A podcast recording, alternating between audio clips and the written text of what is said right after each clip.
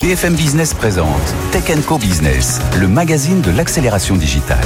Frédéric Simotel. Bonjour, bienvenue dans l'émission Tech Co Business sur BFM Business. Merci d'être avec nous. Et puis n'oubliez pas, vous pourrez retrouver toutes nos émissions en replay, en podcast et bien entendu sur le site techenco.com. Au sommaire de cette émission, on va parler d'une marque historique hein, que vous connaissez bien, Motorola. Et oui, justement, mais que devient Motorola? Vous posez peut-être cette question. Ça appartient aujourd'hui à, Lenovo.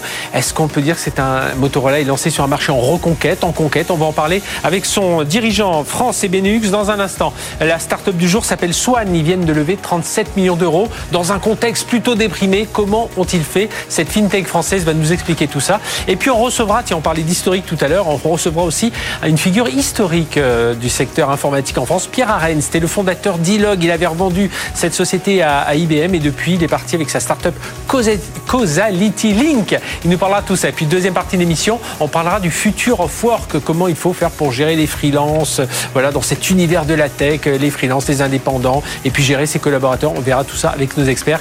Restez avec nous, c'est pendant une heure, c'est sur BFM Business. BFM Business, Tech Co Business, l'invité.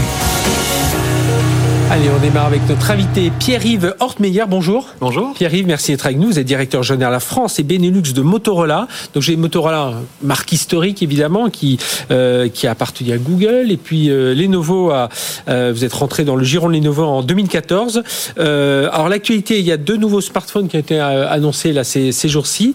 Euh, alors c'est le Edge Neo et puis sa, Edge version 40 Neo, oui. Edge 40, Edge 40 et Edge 40 Neo, c'est ça? Edge 40 Neo. Oui. Ensuite trois autres smartphones qui sont le G14, G54 C'est ça. et G84 5G. Alors tiens, ben, on- démarrons là-dessus parce qu'on alors, on est en plein dans les annonces de smartphones. Hein, suivez mon regard euh, il y a- quelques jours. En, en quoi ces équipements ils sont caractéristiques justement de la de la stratégie euh, euh, du positionnement de, de, Alors, de si, on Motorola prend le, si on prend le Edge 40 Neo, ah, ce, ce produit, il incarne déjà particulièrement le, enfin, le, le renouveau de Motorola de par ses partenariats euh, avec la franchise Pantone. Mhm. Donc, chaque année, on, on lance un terminal euh, avec la couleur de l'année. Donc, ça fait partie des partenariats qu'on a mis en place pour nous différencier. On vient d'annoncer aussi notre partenariat avec Bose sur la partie euh, audio. Donc il y aura Mhm. beaucoup d'actualités euh, entre Motorola et Bose euh, dans, les, dans les mois et années à venir. Et on a d'autres partenariats comme Firmenich où euh, on, on inclut un marketing of- olfactif dans nos boîtes. Voilà. Il y a beaucoup d'initiatives euh, qui ont été prises et de partenariats depuis que la marque est redevenue Focus et en particulier Focus en Europe et en France. et, on est on est dans les dans les prix, on est dans des euh, des prix de voilà, euh, 400. euh, Alors, le- ok. alors la particularité de- Ouais. de- du, du portefeuille de produits euh, Motorola, c'est qu'il Mhm. couvre des produits de 99 jusqu'à 1200 euros. Au mois de juin, on a lancé deux produits euh, qui sont les Razor 40 et Razor 40 Ultra, qui sont Mhm. deux produits pliables. Euh, voilà, donc c'est vraiment, enfin, ces produits aujourd'hui qui incarnent le renouveau euh, technologique de Motorola. Alors justement, expliquez-nous, euh, parce que là on a beaucoup parlé évidemment de, l'un de vos concurrents, sérieux concurrents Apple, qui sort, qui a annoncé l'iPhone 15. Comment on, peut, on, se démarque aujourd'hui sur ce marché face à ces deux géants hein? On a Apple d'un côté, on a Samsung, et puis derrière, alors fort heureusement, vous avez une marque qui est connue, donc c'est vrai que ça résonne toujours, je pense, dans l'esprit à la fois des consommateurs et des entreprises, hein, parce que vous avez le Syncphone aussi, Oui. on, en, on en parlera dans un instant des entreprises. Mais comment on se démarque sur ce marché? Alors, le, le parti pris de, de l'entreprise, en tout cas sur les, sur les terminaux, que ce soit même côté PC ou côté euh, smartphone, c'est vraiment de s'orienter vers des, des form factors euh, différents. Mhm. Euh, Aujourd'hui, on a été les premiers à, à lancer le smartphone pliable à l'époque avec le Razor 5G.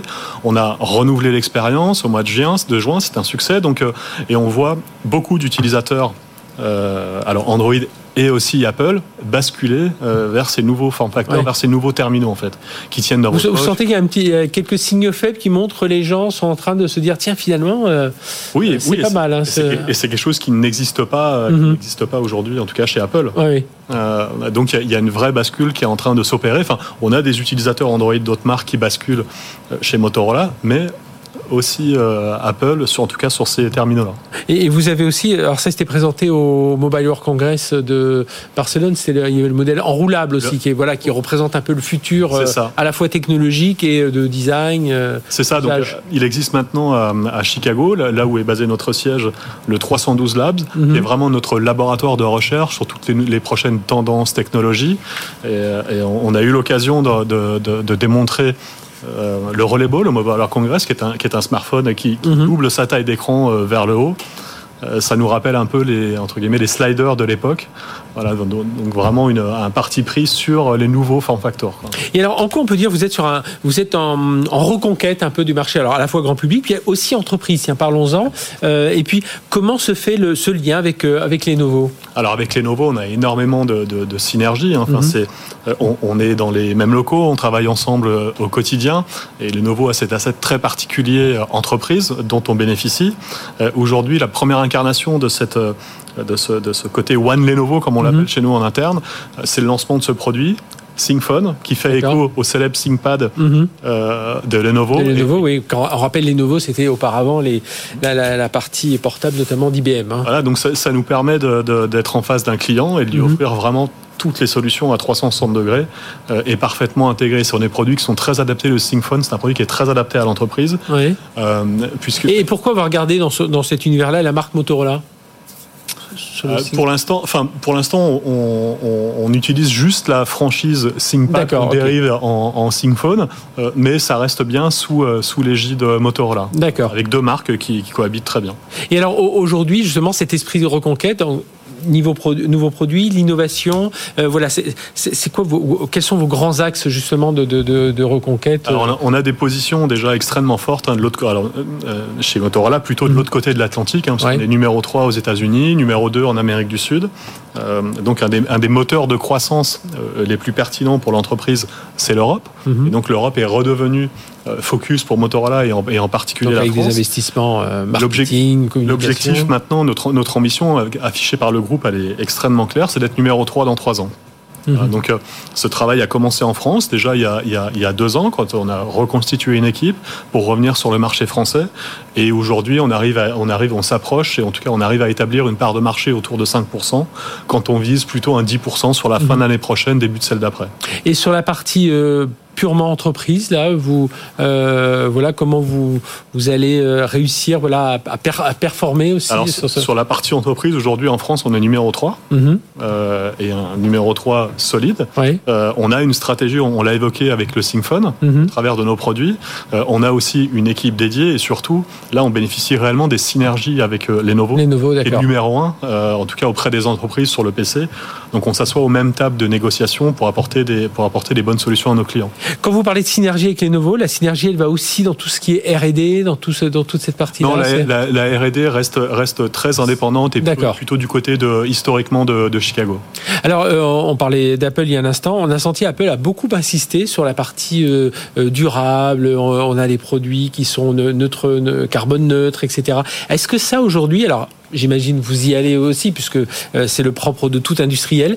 Mais est-ce que vous sentez qu'il y a vraiment euh, une petite, enfin une demande aussi de la part des, clients, alors que ce soit entreprise, que ce soit consommateur, sur ce côté euh, on parvient pas, on, parvient pas encore à le, mesurer réellement vers nos consommateurs. Mhm. En revanche, vers nos partenaires distributeurs ou opérateurs, oui, il y, a, une réelle volonté de travailler ensemble et, d'y aller. Enfin, l'entreprise, le groupe Lenovo et donc Motorola prend le sujet très au sérieux. Mhm. Euh, puisqu'on travaille avec SBTI qui a, validé en fait nos objectifs de neutralité carbone à 2050 mhm. et sont des objectifs qui sont validés scientifiquement, scientifiquement. Oui, avec des et SBTI nous accompagne en fait dans cette mhm. démarche. Quoi. Donc aujourd'hui, ça fait partie un peu de, oui, des grands axes. De, complètement, c'est vraiment. C'est vraiment, enfin, ce qu'on a ressenti. Euh, bon, je parle de votre concurrent Apple, mais euh, quand on dit oui, l'innovation, etc. Oui, il y avait des choses innovantes, mais on a, on, a senti chez eux qu'il y avait eu ce basculement quand même euh, vers, et j'imagine c'est la même chose pour pour des entreprises. Certes, alors. Nous, on le market moins. Oui. en revanche, les, les, les, actions, les actions sont prises, elles sont prises depuis, depuis longtemps. Euh, et, elles, et, surtout, elles sont basées euh, sur, sur, un travail, un processus euh, scientifique mhm. avec nos avec le SBTI. C'est vraiment une démarche très engagée. C'est pas on est la, la, première entreprise mondiale, de, enfin fabricant de smartphones et de PC, à être certifiée euh, de par notre, notre neutralité carbone 2050. Eh bien, merci d'être venu nous parler de tout ça. Pierre-Yves Hortmeyer, donc directeur général France et Benelux de Motorola. Donc, euh, voilà, il faut qu'on se réhabitue euh, à, vous voir revenir, notamment sur le marché grand public, sur le marché entreprise. Vous disiez vous-même, vous étiez numéro 3 sur ce secteur. Merci, merci. d'avoir été avec nous. Allez, on passe tout de suite à notre start-up du jour. Il s'appelle Swan. BFM Business, Tech Co Business, Startup Booster. Notre Startup Booster est en plein boom. Hein. Elle s'appelle Swan. Nous recevons son PDG, Nicolas Benadi. Bonjour. Bonjour. Nicolas, merci d'être avec nous. Donc, FinTech française, fondée en 2019. Vous venez de lever 37 millions d'euros. Il y avait déjà eu 16 millions d'euros de levée en 2021. Vous avez une centaine de clients. Vous allez nous parler de tout ça, des marketplaces, mais aussi des FinTech, parce qu'on va comprendre comment vous, comment vous travaillez. Euh, vous êtes déjà présent dans 13 pays européens, mais là, a priori, c'est pour encore vous développer au niveau européen. Plus de 7 milliards d'euros déjà traités, 150 employés, 4 bureaux. Et alors, euh, le, lorsqu'on regarde votre présentation, c'est Banking as a Service. Euh, c'est ça, hein. c'est-à-dire que Swan n'est pas, c'est pas vous qui êtes, qui allez être en contact avec le, le client, c'est vous proposer tout un tas de services à ces places de marché, ces fintech. Et tout à fait, en fait. Donc, on a levé 37 millions d'euros avec euh, l'Extar. Et belle performance d'ailleurs, parce qu'on est dans un contexte plutôt, euh, enfin, on va en reparler, mais le contexte est plutôt déprimé en ce moment. Donc, 37 millions, c'est un bon montant. Pour parler très rapidement, donc effectivement, le, on va dire que les fintechs sont un petit peu moins à la mode euh, parmi les, les, investisseurs. Mais vous savez, c'est comme si recul. J'ai regardé, hein, c'est recul de 56% des investissements par rapport à, enfin, à fin août par rapport à 2022. Voilà, bah, je pense que d'un côté, on purge peut-être quelques excès, mais bon, vous savez euh, moi j'ai commencé ma carrière euh, au moment de l'explosion de la, de, la bulle des dot-com. Donc vous avez exactement. Et si en cuir solide. Et en 2002, est-ce que c'était pas un bon moment pour investir dans le e-commerce? Bah si, euh, le, marché était toujours en pleine croissance. Mhm. C'est le cas aujourd'hui avec les, les fintech. Tout le monde est d'accord pour dire que les fintech ont déjà et vont avoir encore plus d'impact dans l'industrie bancaire. Donc, quand il y a une société qui a des clients, qui a un bon produit, qui fait attention à ses marges et qui, a, qui a une belle croissance. Oui, c'est ça. C'est toujours mener l'aventure. Euh, Alors justement, banking as a service, c'est ça. C'est-à-dire que vous allez, je suis une fintech, une place de, une place de marché. Je veux enrichir mon offre client. Eh bien, je vais aller vous voir et en marque blanche, eh bien, vous allez me proposer tout un tas de pour faire des virements bancaires, pour faire du paiement. Racontez-nous tout ça. Alors tout à fait. Donc, euh, vous n'avez pas besoin d'être une fintech. Vous pouvez être n'importe quelle entreprise en fait, et c'est ça qui, est, euh, qui, est, qui fait vraiment notre notre activité. Donc, on fait un petit peu la même chose que des sociétés comme Revolut, comme Conto. Mhm. C'est-à-dire qu'on est un établissement financier régulé et avec nous, on peut ouvrir des comptes, on peut utiliser des, des IBAN, euh, on peut aussi avoir des cartes. La seule différence, c'est que vous n'allez pas, vous, télécharger une app Swan pour ouvrir ce compte. En fait, vous allez le faire via nos partenaires. Donc, vous l'avez peut-être déjà fait, vous le, vous le, vous le savez pas. C'est marrant, en venant euh, dans les studios, euh, dans le métro, j'ai vu euh, une publicité pour Lucas, qui est un logiciel mhm. de ah ressources humaines. Bah, il se trouve que c'est un de nos clients. Donc, en fait, quand vous utilisez... Ah oui, c'est ça. Donc, on peut avoir, je parlais des marketplaces, oui, c'est ça. On peut avoir toutes ces... Voilà, on a 16, 16 cas d'utilisation complètement mhm. différents. On les a listés. Ça peut aller des, des, logiciels de ressources humaines, ça peut être des, des, des logiciels de, de gestion administrative, comptable, comme Penny Lane, de trésorerie comme Agicap, Expensia. Et donc, euh, ça peut être aussi des, choses très B2C. On travaille avec Pennypet, par exemple, qui est, euh, qui est un, assureur vétérinaire. Mm-hmm. On, a, euh, on a travaillé avec Carrefour aussi. Donc, on peut travailler pour énormément de Et, et, pourquoi dès le début vous dites on va plutôt y aller en marque blanche? Parce que Swan, euh, on en parlait juste avant l'émission, Swan c'est le, le, signe, le signe blanc, donc vous aviez tout de suite l'idée de partir en marque blanche. Pourquoi se dire on y va en marque blanche plutôt que euh, bah, se dire allez on y va avec une, une app Swan et puis on va proposer nos services au, fil du développement? Alors, Tout à fait, nous en fait on, est, on a une âme d'ingénieur, on est les, les, cofondateurs, on est des ingénieurs, la plus grande partie... Vous êtes trois, hein, c'est ça. On est trois cofondateurs, la plus grande partie de l'équipe c'est des ingénieurs, même si encore une fois, on est un établissement financier, ah donc on a aussi des gens qui travaillent à la conformité, euh, et pas que évidemment. Euh, et donc, on préfère en fait euh, se servir, on préfère permettre à d'autres de, d'autres, d'autres, de certains de nos clients qui sont beaucoup plus doués que nous en marketing, pour qu'eux-mêmes puissent en fait amplifier leurs propres produits, améliorer leurs produits en y intégrant des services, mhm. euh, des services bancaires.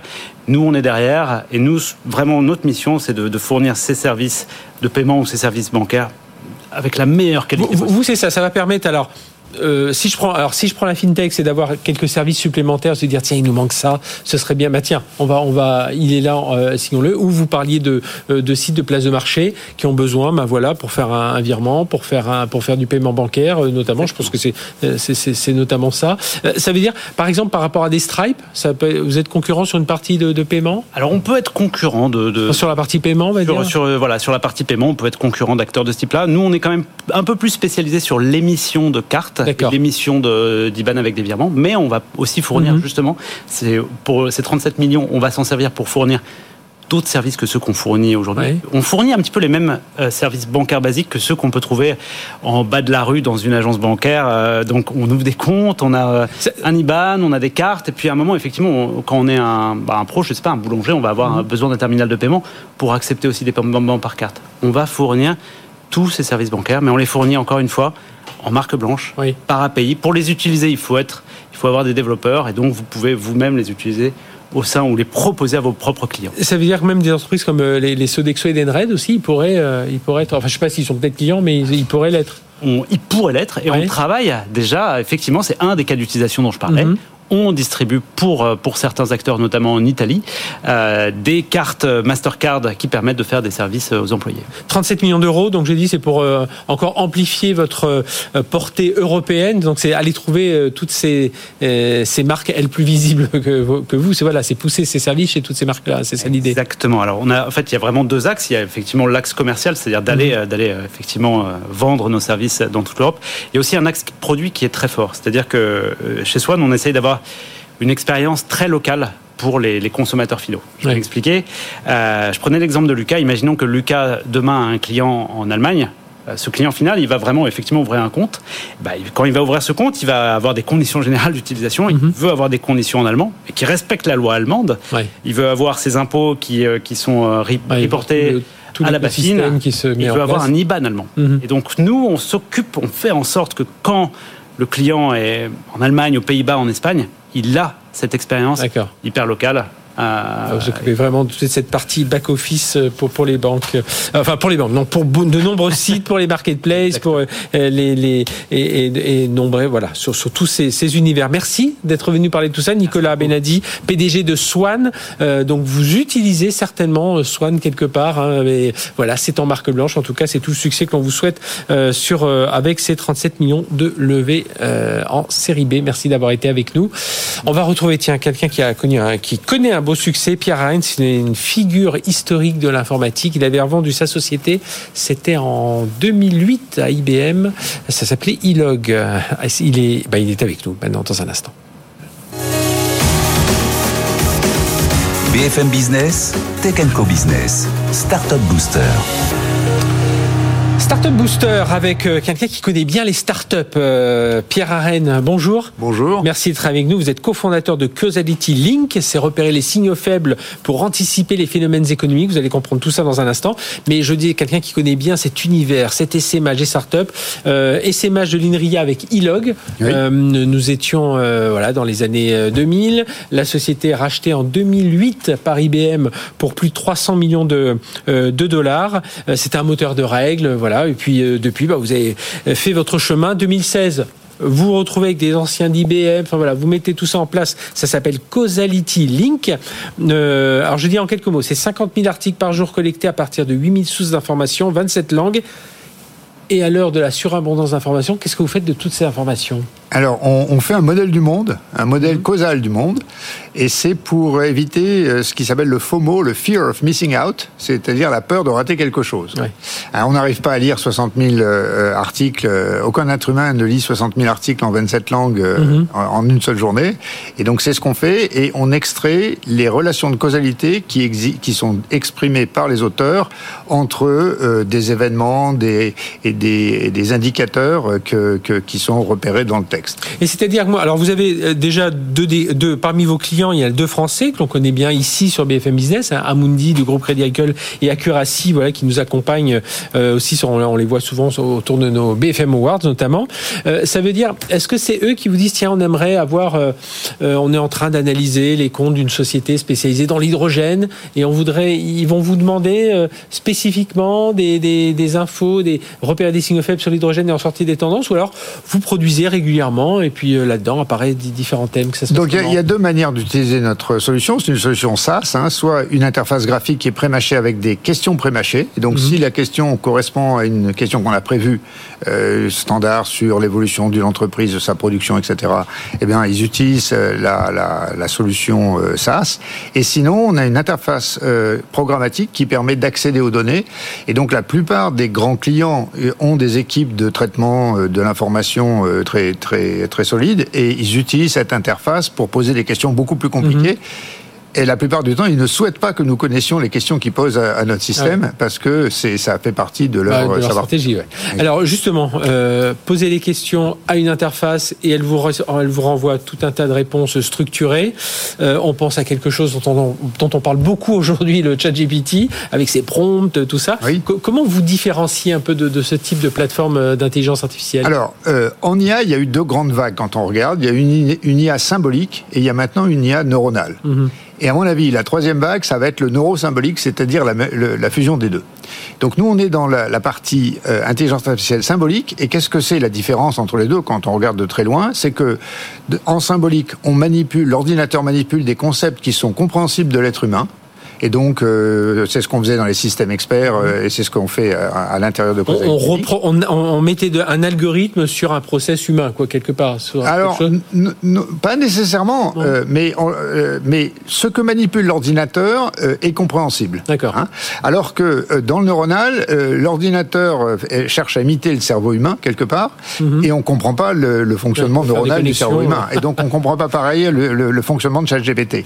La, la grosse différence, c'est que nous, on sait qu'on volonté euh, et on sait avoir une traçabilité totale entre les chiffres qu'on sort et les textes dont ils sont dont ils sont issus, alors que euh, dans ChatGPT cette cette information est, est, perdue, la mhm. traçabilité est perdue à travers les, mécanismes de convolution qui sont irréversibles. Et puis j'imagine que vous vous aussi alors vous achetez vos informations auprès d'un agrégateur, donc il y a aussi ce côté de, du sourcing d'informations puisqu'on sait que par rapport à ChatGPT, alors ça s'améliorera avec le temps sans doute, mais euh, aujourd'hui on a quand même ce souci de, du sourcing de données, du droit d'auteur, mais aussi de, euh, des données qui sont parfois un peu inventées. Hein. Absolument. Et donc euh, ça, on avait étant étant dans le symbolique et donc étant euh, lisible et totalement transparent dès le début, on a on a signé des contrats avec les agrégateurs de contenu pour avoir le droit d'utiliser le contenu, mais aussi d'afficher le contenu qui sont 8000 journaux, hein, donc c'est mhm. et qui sont pas des, qui sont en général des journaux payants, d'afficher ce contenu euh, à travers notre système euh, de telle sorte que les clients puissent retrouver les raisons pour lesquelles euh, le système dit ce qu'il dit. Mhm.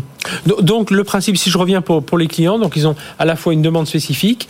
sinon, comment ça se passe Voilà, au quotidien, on parlait d'Amundi Accuracy au quotidien. Qu'est-ce qu'ils font sur votre sur votre logiciel en, SaaS hein? Alors il y a, y, a, y a, disons deux, deux usages simples au, début aujourd'hui. le, le premier c'est des alertes, c'est-à-dire c'est la manière de dire sur telle entreprise, je ne veux pas rater quelque chose de nouveau. Mhm. Et donc on a un, mécanisme de calcul de nouveauté qui permet de, sortir euh, chaque jour, euh, disons, les, quelques petits éléments qui n'ont pas été mentionnés précédemment dans les, dans les journaux précédents et qui euh, correspondent à quelque chose mhm. qu'il ne faudrait pas rater. Ça, c'est la nouveauté.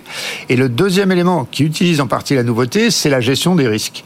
C'est-à-dire que les risques aujourd'hui, quand on regarde par exemple une entreprise comme Volkswagen, c'est extraordinaire quand euh, ce qui s'est passé. Sur, sur quatre ans, ils ont eu le Covid, euh, ils ont eu, euh, ils, ont eu le, le, les semi-conducteurs, la guerre en Ukraine et maintenant les, les, la concurrence chinoise. Oui. Sur, et, une, une, une, nouvelle catastrophe. d'énergie qui, qui, augmente. Voilà, il faut, donc il faut, augmente, mais il faut agréger ça c'est presque naturel alors que le, le Covid. la crise d'Ukraine, on n'en est pas prévu. Et donc ça veut dire que dans le monde moderne, on ne sait plus d'où les coups vont venir. Mhm. Et donc, il faut une sorte de vision à 360 degrés de la notoriété telle qu'elle est perçue par euh, l'extérieur, les, les, concurrents, les fournisseurs et, les clients. D'accord. Donc euh, et donc, c'est ce qu'on permet, c'est ce que ça permet, notre système de gestion de risque permet de faire ça. Mhm. C'est-à-dire, on est capable de, de, de sortir, euh, soit en détection, soit en suivi, l'évolution de, de, de risques du style, par exemple, le Covid. On a détecté très tôt que ça allait avoir un impact sur les, les compagnies aériennes et puis on a observé ensuite comment les différentes compagnies aériennes étaient euh, les unes après les autres touchées par le par le par, l'impact de ce de cet événement.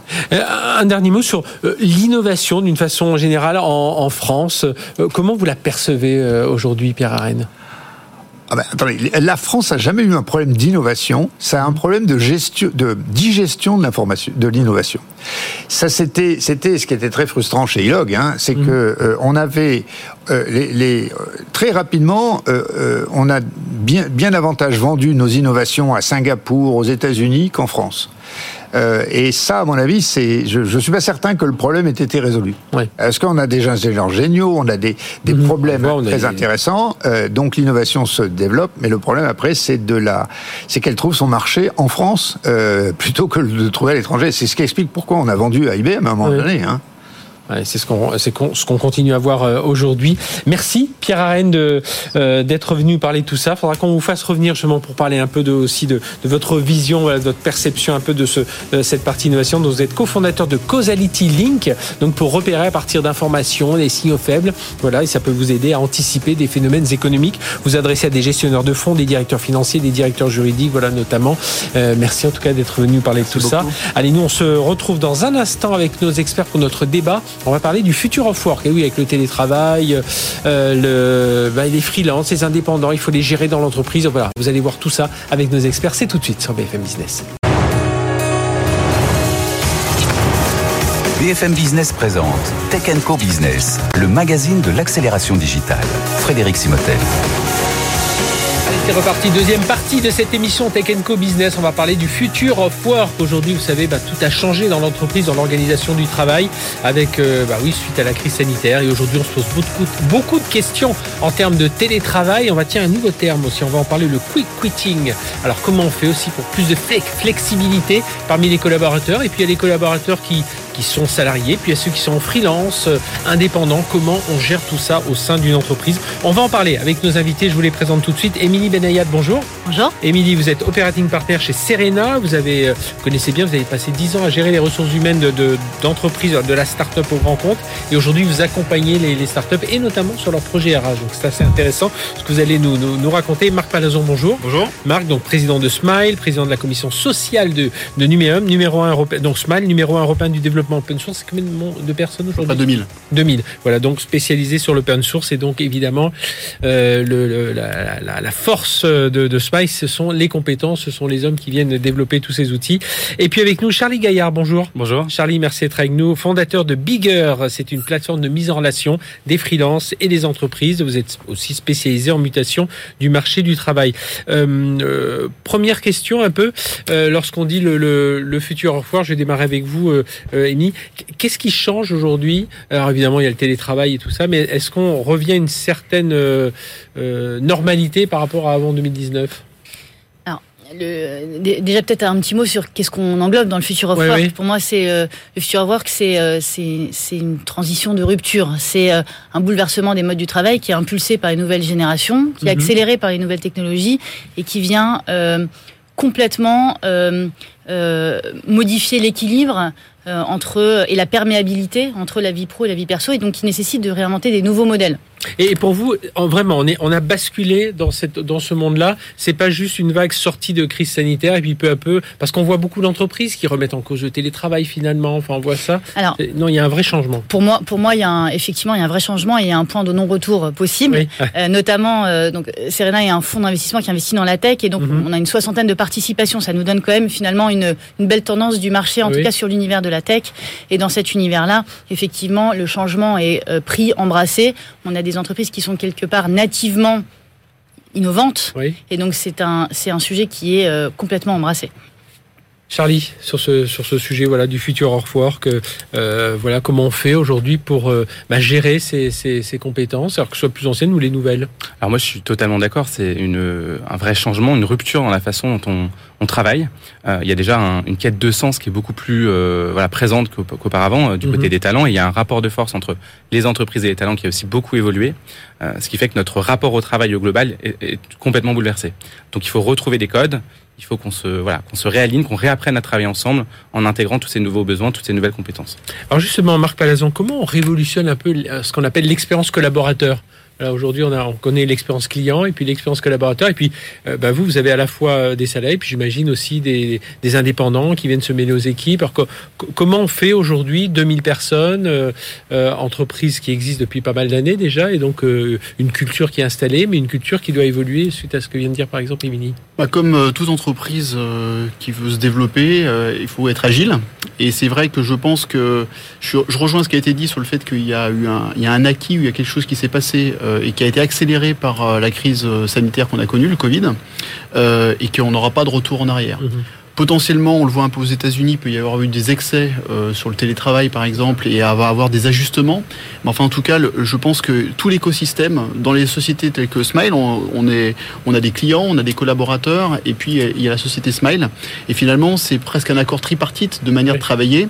Et je pense que les trois composantes euh, ont bien compris que le télétravail pouvait apporter des choses, on parle du télétravail, et le freelancing aussi. Mhm. Et donc, il faut s'adapter à ça. On n'a pas le choix.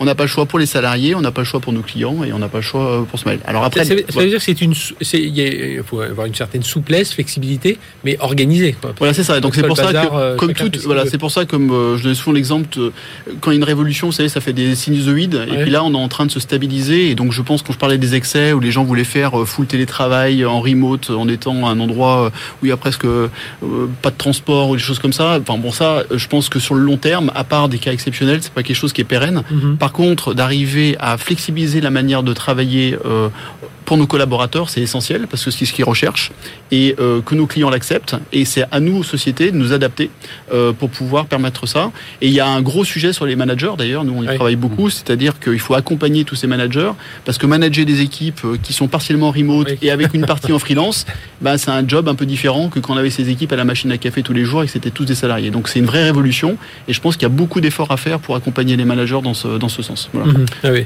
Et puis, et puis en plus avec des, avec souvent en plus on voit des, des équipes qui sont parfois moins, enfin j'imagine, enfin chez chacun d'entre vous, mais nous on le voit aussi euh, chez, chez, chez Altis, des équipes qui sont euh, euh, pas forcément figées, quoi. Ça peut bouger. On peut faire partie de trois équipes en parallèle selon le, le projet. Et puis parfois on est chef de projet, parfois on est, on est l'un des pions de, de, de l'équipe. Il faut apprendre à gérer tout ça. Et cette expérience collaborateur, comment vous la, vous la travaillez? Enfin comment vous conseillez justement les startups féminines? Moi je trouve que finalement, celles, enfin les startups qui s'en sont le mieux sorties et qui ont réussi vraiment à prendre ce virage et, allier ce virage avec euh, attraction, engagement et fidélisation des talents, parce que mhm. finalement, ce virage, il sert à ça, hein, mhm. attirer, fidéliser, engager euh, et donc euh, générer de la performance. C'est ceux qui ont fait deux choses. Un, qui n'ont pas oublié de travailler d'abord sur leurs fondamentaux, c'est-à-dire que construire des briques remote, semaine de 4 jours, etc., si les fondamentaux sont pas solides, c'est cosmétique, ça sert à rien. Et donc c'est quoi les fondamentaux? C'est euh, un management solide, formé, accompagné, qui est là pour euh, jouer son rôle de faire grandir les, collaborateurs dans l'entreprise. Et c'est au-dessus euh, une équipe fondatrice, dirigeante, qui donne du sens et qui aligne ses équipes autour du sens et autour de la culture mhm. d'entreprise. Sans ces fondamentaux-là, vous mettez pas les technos dans les fondamentaux? Alors, vous avez raison. Il y a, enfin, ça, c'est vraiment pour moi le, la base quelque part de la pyramide. Au-dessus, il y a euh, les process et les technologies qui permettent, qui rendent finalement ces modes de, travail possibles.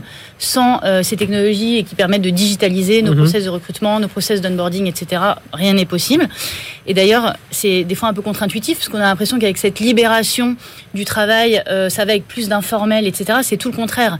Ça ne réussit que si on passe dans une, dans une culture plus écrite, de capitalisation du savoir et plus processée. Et donc c'est mhm. assez contre-intuitif, mais pour autant il y a une corrélation direct entre je me processe davantage et je réussis ce virage du travail euh, mhm. libéré c'est vrai qu'auparavant on se croisait plus, donc on se parlait plus. Exactement. Et, aujourd'hui, alors euh, on sera peut-être aidé par les outils d'IA générative hein, qui vont faire des résumés de, euh, de, de, de, nos réunions, de nos réunions Teams.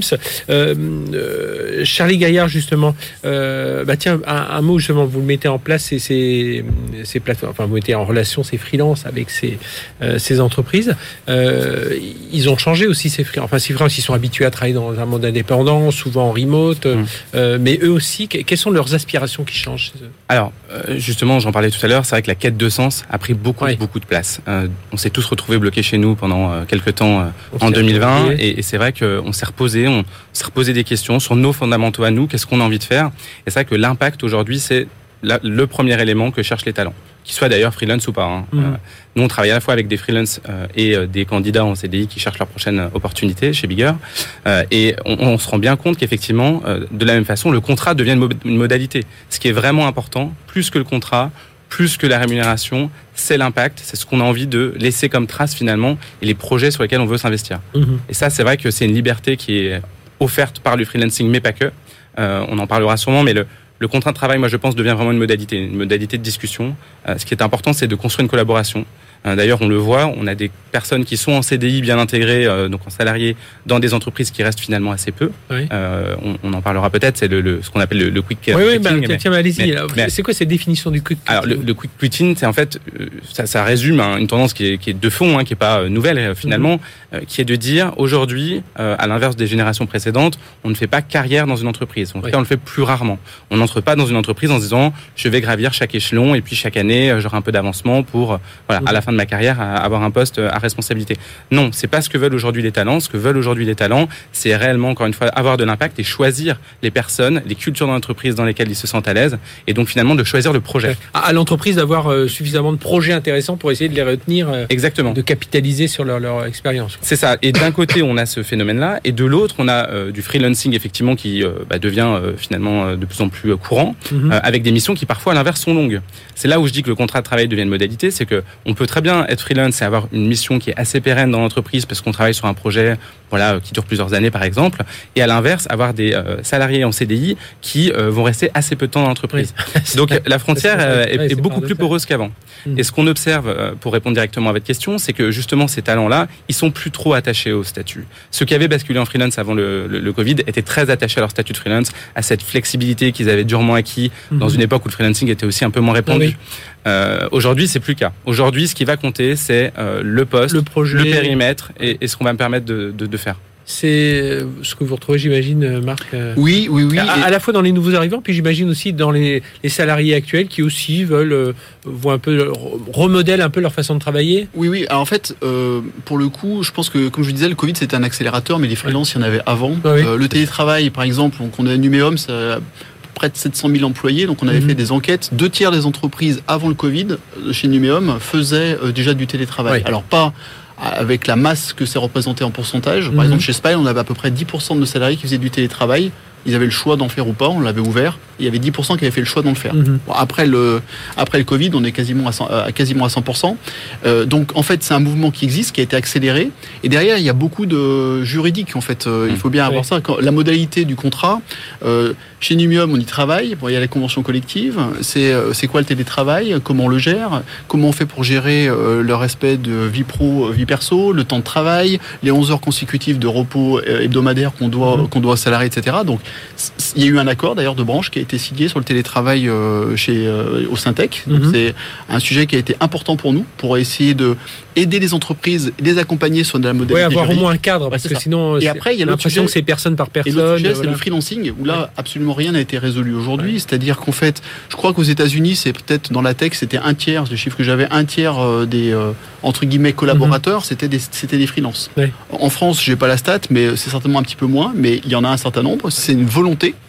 Le problème, c'est que les entreprises, et, c'est une tendance croissante, et les mhm. entreprises ne sont pas aidées. C'est-à-dire que, par exemple, quand j'entends, alors en tant que responsable du social de Ninium, j'entends le freelance temps plein dans une entreprise pendant longtemps, bah, c'est juste pas possible. Oui parce qu'un freelance, c'est une entreprise. Il bah, le, avoir... C'est paradoxal d'avoir un freelance qui va durer plus, qui aura plus d'ancienneté d'entreprise qu'un salarié. Et normalement, un freelance, il doit avoir euh, pas un client qui doit peser plus de 50% de son chiffre d'affaires. Après, il peut avoir un lien de subordination. Au bout d'une certaine ah durée, la personne peut dire, ben moi, vous m'avez employé en fait euh, en, tant que CDI. Donc en fait, c'est pas ce que veulent les freelances. Je suis pas en train de dire mhm. ça. Je dis juste qu'aujourd'hui, c'est une tendance de fond. et ce sujet-là n'a pas été traité. Mhm. Euh, et ça dépasse bien entendu l'IT en général, parce qu'en fait, des freelances, on en parlait en off avant, il y a les RH, il y a plein de fonctions qui, sont, euh, qui, sont euh, qui ont cette volonté-là pour avoir euh, plus de flexibilité, peut-être un peu moins d'émotion, faire plusieurs métiers en même temps ou plusieurs entreprises. Mais le cadre juridique n'est pas traité aujourd'hui. Et ça, c'est un vrai challenge qu'on essaie de travailler chez Numum, justement, pour accompagner le mouvement. qui veulent et pour aussi protéger les freelances qui peuvent avoir des problèmes. Par exemple, un freelance, surtout dans les jeunes, ils sont contents, ils sont freelance, ils sont en bonne santé, mais est-ce qu'ils ont une bonne couverture sociale? Mhm. Est-ce qu'ils prennent une mutuelle? Est-ce qu'on les accompagne? Donc, par exemple, moi, j'essaie de pousser des idées risque qu'il aura un accident et qu'il peut pas travailler pendant Exactement. Et ça aujourd'hui, c'est pas cadré. Donc ça, sur la partie freelance, euh, sur le télétravail, les choses ont été faites. En tout cas, chez Lumium, mhm. les choses ont été faites. Les entreprises, globalement, chez nous, elles sont équipées euh, d'un point de vue contractuel. Euh, pour arriver à accompagner ce mouvement. Sur la partie freelance, il y a encore beaucoup à faire pour que ce mouvement de fond, qui est un mouvement puissant, puisse être accompagné juridiquement. Voilà. Mhm. Et ça, c'est important. Ah oui, non, je, suis totalement d'accord. Effectivement, aujourd'hui, on est dans un flou juridique. Il n'y a rien qui a été écrit ou adapté pour cette nouvelle tendance. Et donc, bah, comme d'habitude, on est dans l'effet précède la loi, euh, ce qui euh, est quand même compliqué. Et je suis, je suis tout à fait d'accord. Hein, c'est pas forcément souhaitable, euh, ni d'ailleurs autorisé qu'un freelance reste trois ou quatre ans dans une entreprise. Euh, il n'empêche qu'on voit ces pratiques-là aujourd'hui dans le marché. Mhm. Donc, c'est comment on traite ça, comment on offre un cadre juridique qui est sécurisant pour l'entreprise. D'ailleurs, beaucoup d'entreprises s'empêchent hein, de travailler avec des freelances pour ces raisons-là, parce qu'il y a un flou juridique. Donc, les directions juridiques sont souvent sur ces sujets-là. Et pour le freelance. Et, et ça, c'est un vrai sujet, je pense, pour demain. Ouais. Alors que c'est une flexibilité offerte notamment dans l'univers des startups, hein, Émilie. Grande flexibilité, mais je reviens euh, sur ce que vous disiez tout à l'heure. C'est intéressant, c'est que euh, paradoxalement, des fois, des freelances vont rester plus longtemps euh, dans des entreprises que les salariés. Et donc, il faut quand même se revenir à pourquoi ces salariés ne restent pas longtemps. Effectivement, il y a un sujet de fond où plus personne dans nos générations s'imagine faire toute une carrière. Mais en, même temps, il y a quand même une, une variation énorme entre euh, des entreprises qui auraient mis en place ces fondamentaux et qui donnent du sens à leurs collaborateurs. Je pense par exemple à Evaneos, qui est une entreprise du, portefeuille avec laquelle on travaille beaucoup, qu'on accompagne pas mal sur ces sujets RH. Bah, ils ont qui organisent des voyages, voilà, qui personnalisent. Qui ont une ancienneté moyenne de 4-5 ans. Euh, bah, 4-5 ans dans une entreprise, c'est tout à fait euh, suffisant pour construire dans la durée.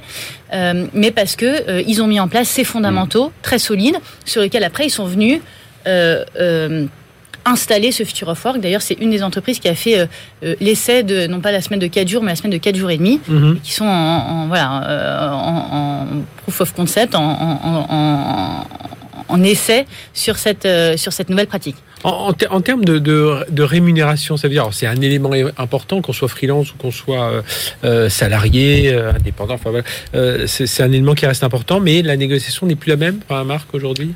Ah, il y, a des grilles, enfin voilà, on connaît ah, un peu sa valeur, tout ça évidemment. mais le, salaire reste quand même un élément de motivation, mais quand même souvent maintenant dans les, euh, les, candidats, ils vont dire bah, la première question qu'ils posent c'est bah, combien de jours de remote euh, j'ai le droit d'avoir euh, dans l'entreprise? Certains qui peuvent même mettre en disant moi c'est full remote obligatoire. Donc en fait, et après toutes les, les, entreprises se regardent en disant est-ce qu'ils vont accepter de faire un truc pareil à droite alors que nous on n'aimerait pas trop le faire? et c'est un peu ça le sujet. Donc en fait c'est vrai que le, la manière, enfin le projet et la manière dont ils vont pouvoir collaborer, c'est-à-dire les, les, moyens mis à disposition, le remote, etc., ça reste maintenant la première, euh, le premier point, et après va arriver, euh, va arriver le salaire. Voilà. Et j'ajouterais peut-être quelque chose par rapport à ce que vous dites, c'est aussi l'individualisation de cette flexibilité. Mhm. Finalement, jusque-là, dans les entreprises, on essaie de faire une règle pour tout le monde, parce que c'est plus simple, parce qu'on considère que c'est plus juste.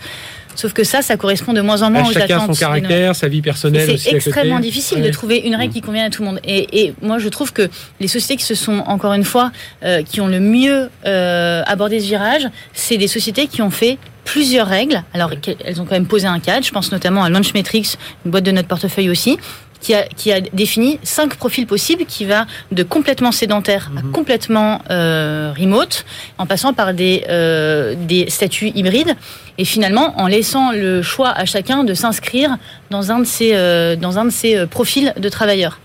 Et, et, finalement, je trouve que ça, c'est une pratique qui est intéressante euh, parce qu'elle permet de d'individualiser davantage cette flexibilité et de convenir au plus grand nombre. Oui, puis on a, on a tous le même, la même culture, enfin la même appréhension par rapport à ça. Et puis on a une situation de famille qui change. On peut être célibataire, puis hop, du jour au lendemain, voilà, on marie un enfant, ça, ça change un peu.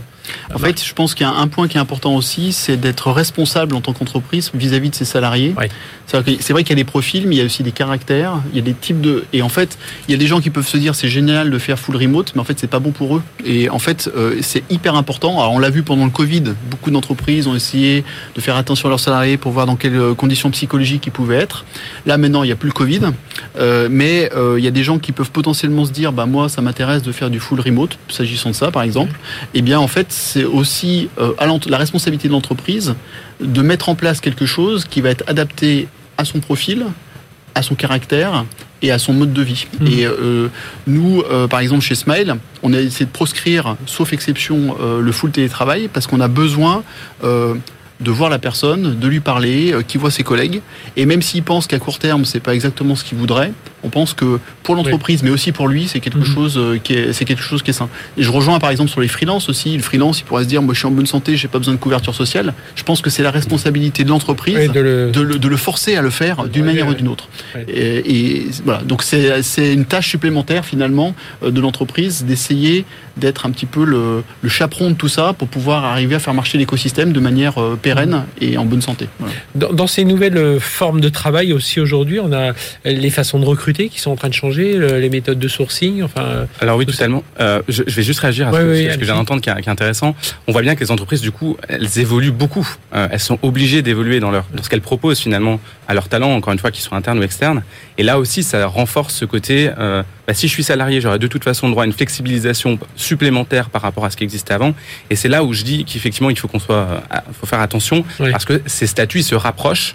Euh, ça devient une modalité. Euh, là où effectivement avant on avait un format qui n'était pas du tout le même mhm. que, enfin, il y avait vraiment deux, deux écoles, quoi, en quelque sorte. Aujourd'hui, l'entreprise s'adaptant, on permet plus de flexibilité au salariat, on encadre plus le freelancing, et les deux sont nécessaires probablement.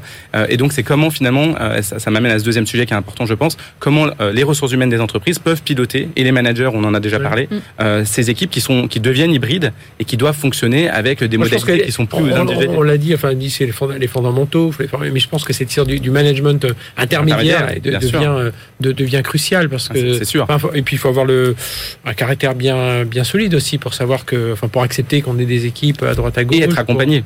c'est là où la culture, enfin, le référentiel de la culture d'entreprise, de ce qui est permis ou pas permis, donc le, le, cadre en fait qui est posé est vraiment important parce que on peut pas faire porter un manager intermédiaire aujourd'hui la responsabilité dans chacune des équipes avec donc autant de managers euh, concernés d'avoir des pratiques qui sont complètement différentes. L'entreprise mhm. doit être là aussi sécurisante proposer un cadre qui peut être plus ou moins euh, bien défini ou en tout cas avec différentes modalités effectivement qui doivent s'ajuster aux fonctions, enfin aux contraintes de service. Mais on peut pas faire porter le rôle du manager en France, il est déjà extrêmement complexe.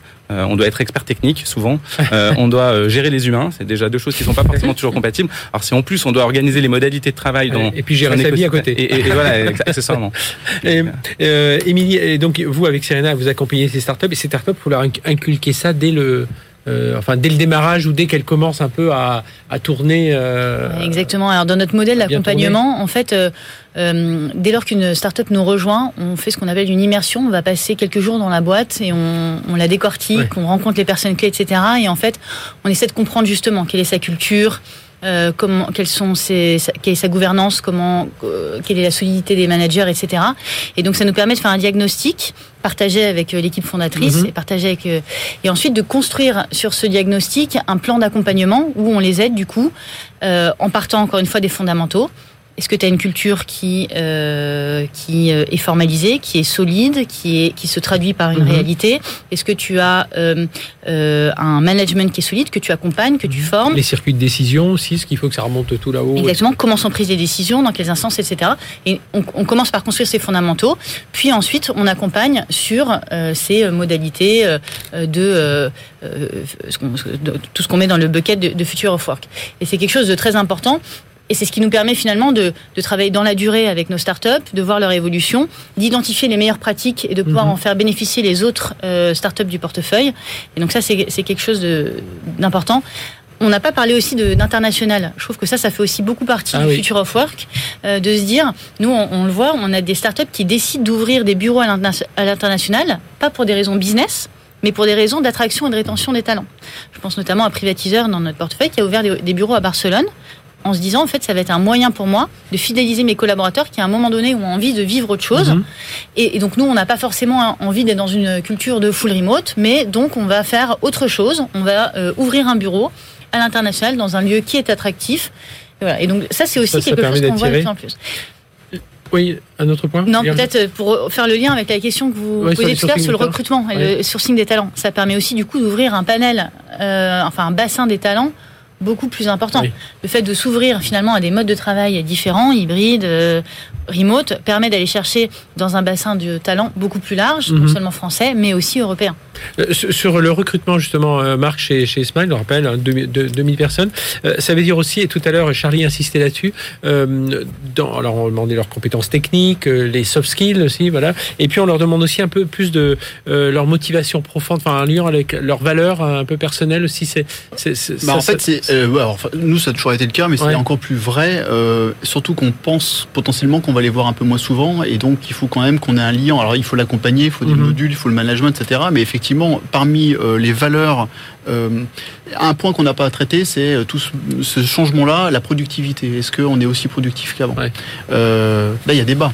Euh, il y a débat, je pourrais en parler longtemps. Euh, euh, moi, je, pense, que ce que j'ai entendu dire, c'est quelqu'un qui était moyennement productif déjà en, en sédentaire, en full remote, enfin en remote, il était, il gardait le même, Et de la même façon, s'il y en a un qui était hyper productif, il restait hyper productif. Ah, Bon, euh, je généralise un peu, mais en tout cas, ce qui est certain, c'est que c'est pas trivial de suivre mhm. ça, qu'il y a des effets de bord, que ça dépend des personnalités, que ça dépend des valeurs des personnes. Il peut y avoir des gens qui étaient très productifs, très engagés, qui vont être en surconsommation en télétravail, donc ils vont faire trop, et donc ils mhm. peuvent se griller. Donc il faut leur dire attention. Mhm. Il y en a d'autres qui vont être peut-être un peu plus dilettants, un petit peu moins engagés dans l'entreprise, et le fait qu'ils soient plus distants, eh ben, ils vont se relâcher, et donc là, ça va demander un management et un suivi beaucoup plus fort. Donc ça, c'est clair. Et après, on a dans les sociétés de services tripartite. Il ne faut pas oublier qu'on a le client, on a la société et on a le collaborateur. Je vous donne un exemple. Si on doit faire un rendez-vous avec un client euh, en physique pour telle ou telle raison, bah, il y a le télétravail du collaborateur. Ah bah excusez-moi, je peux pas avant mercredi. Du client. Et, bien le client. Ah bah excusez-moi, ça tombe mal. Mercredi, je suis en télétravail. Donc en fait, on va faire ça jeudi.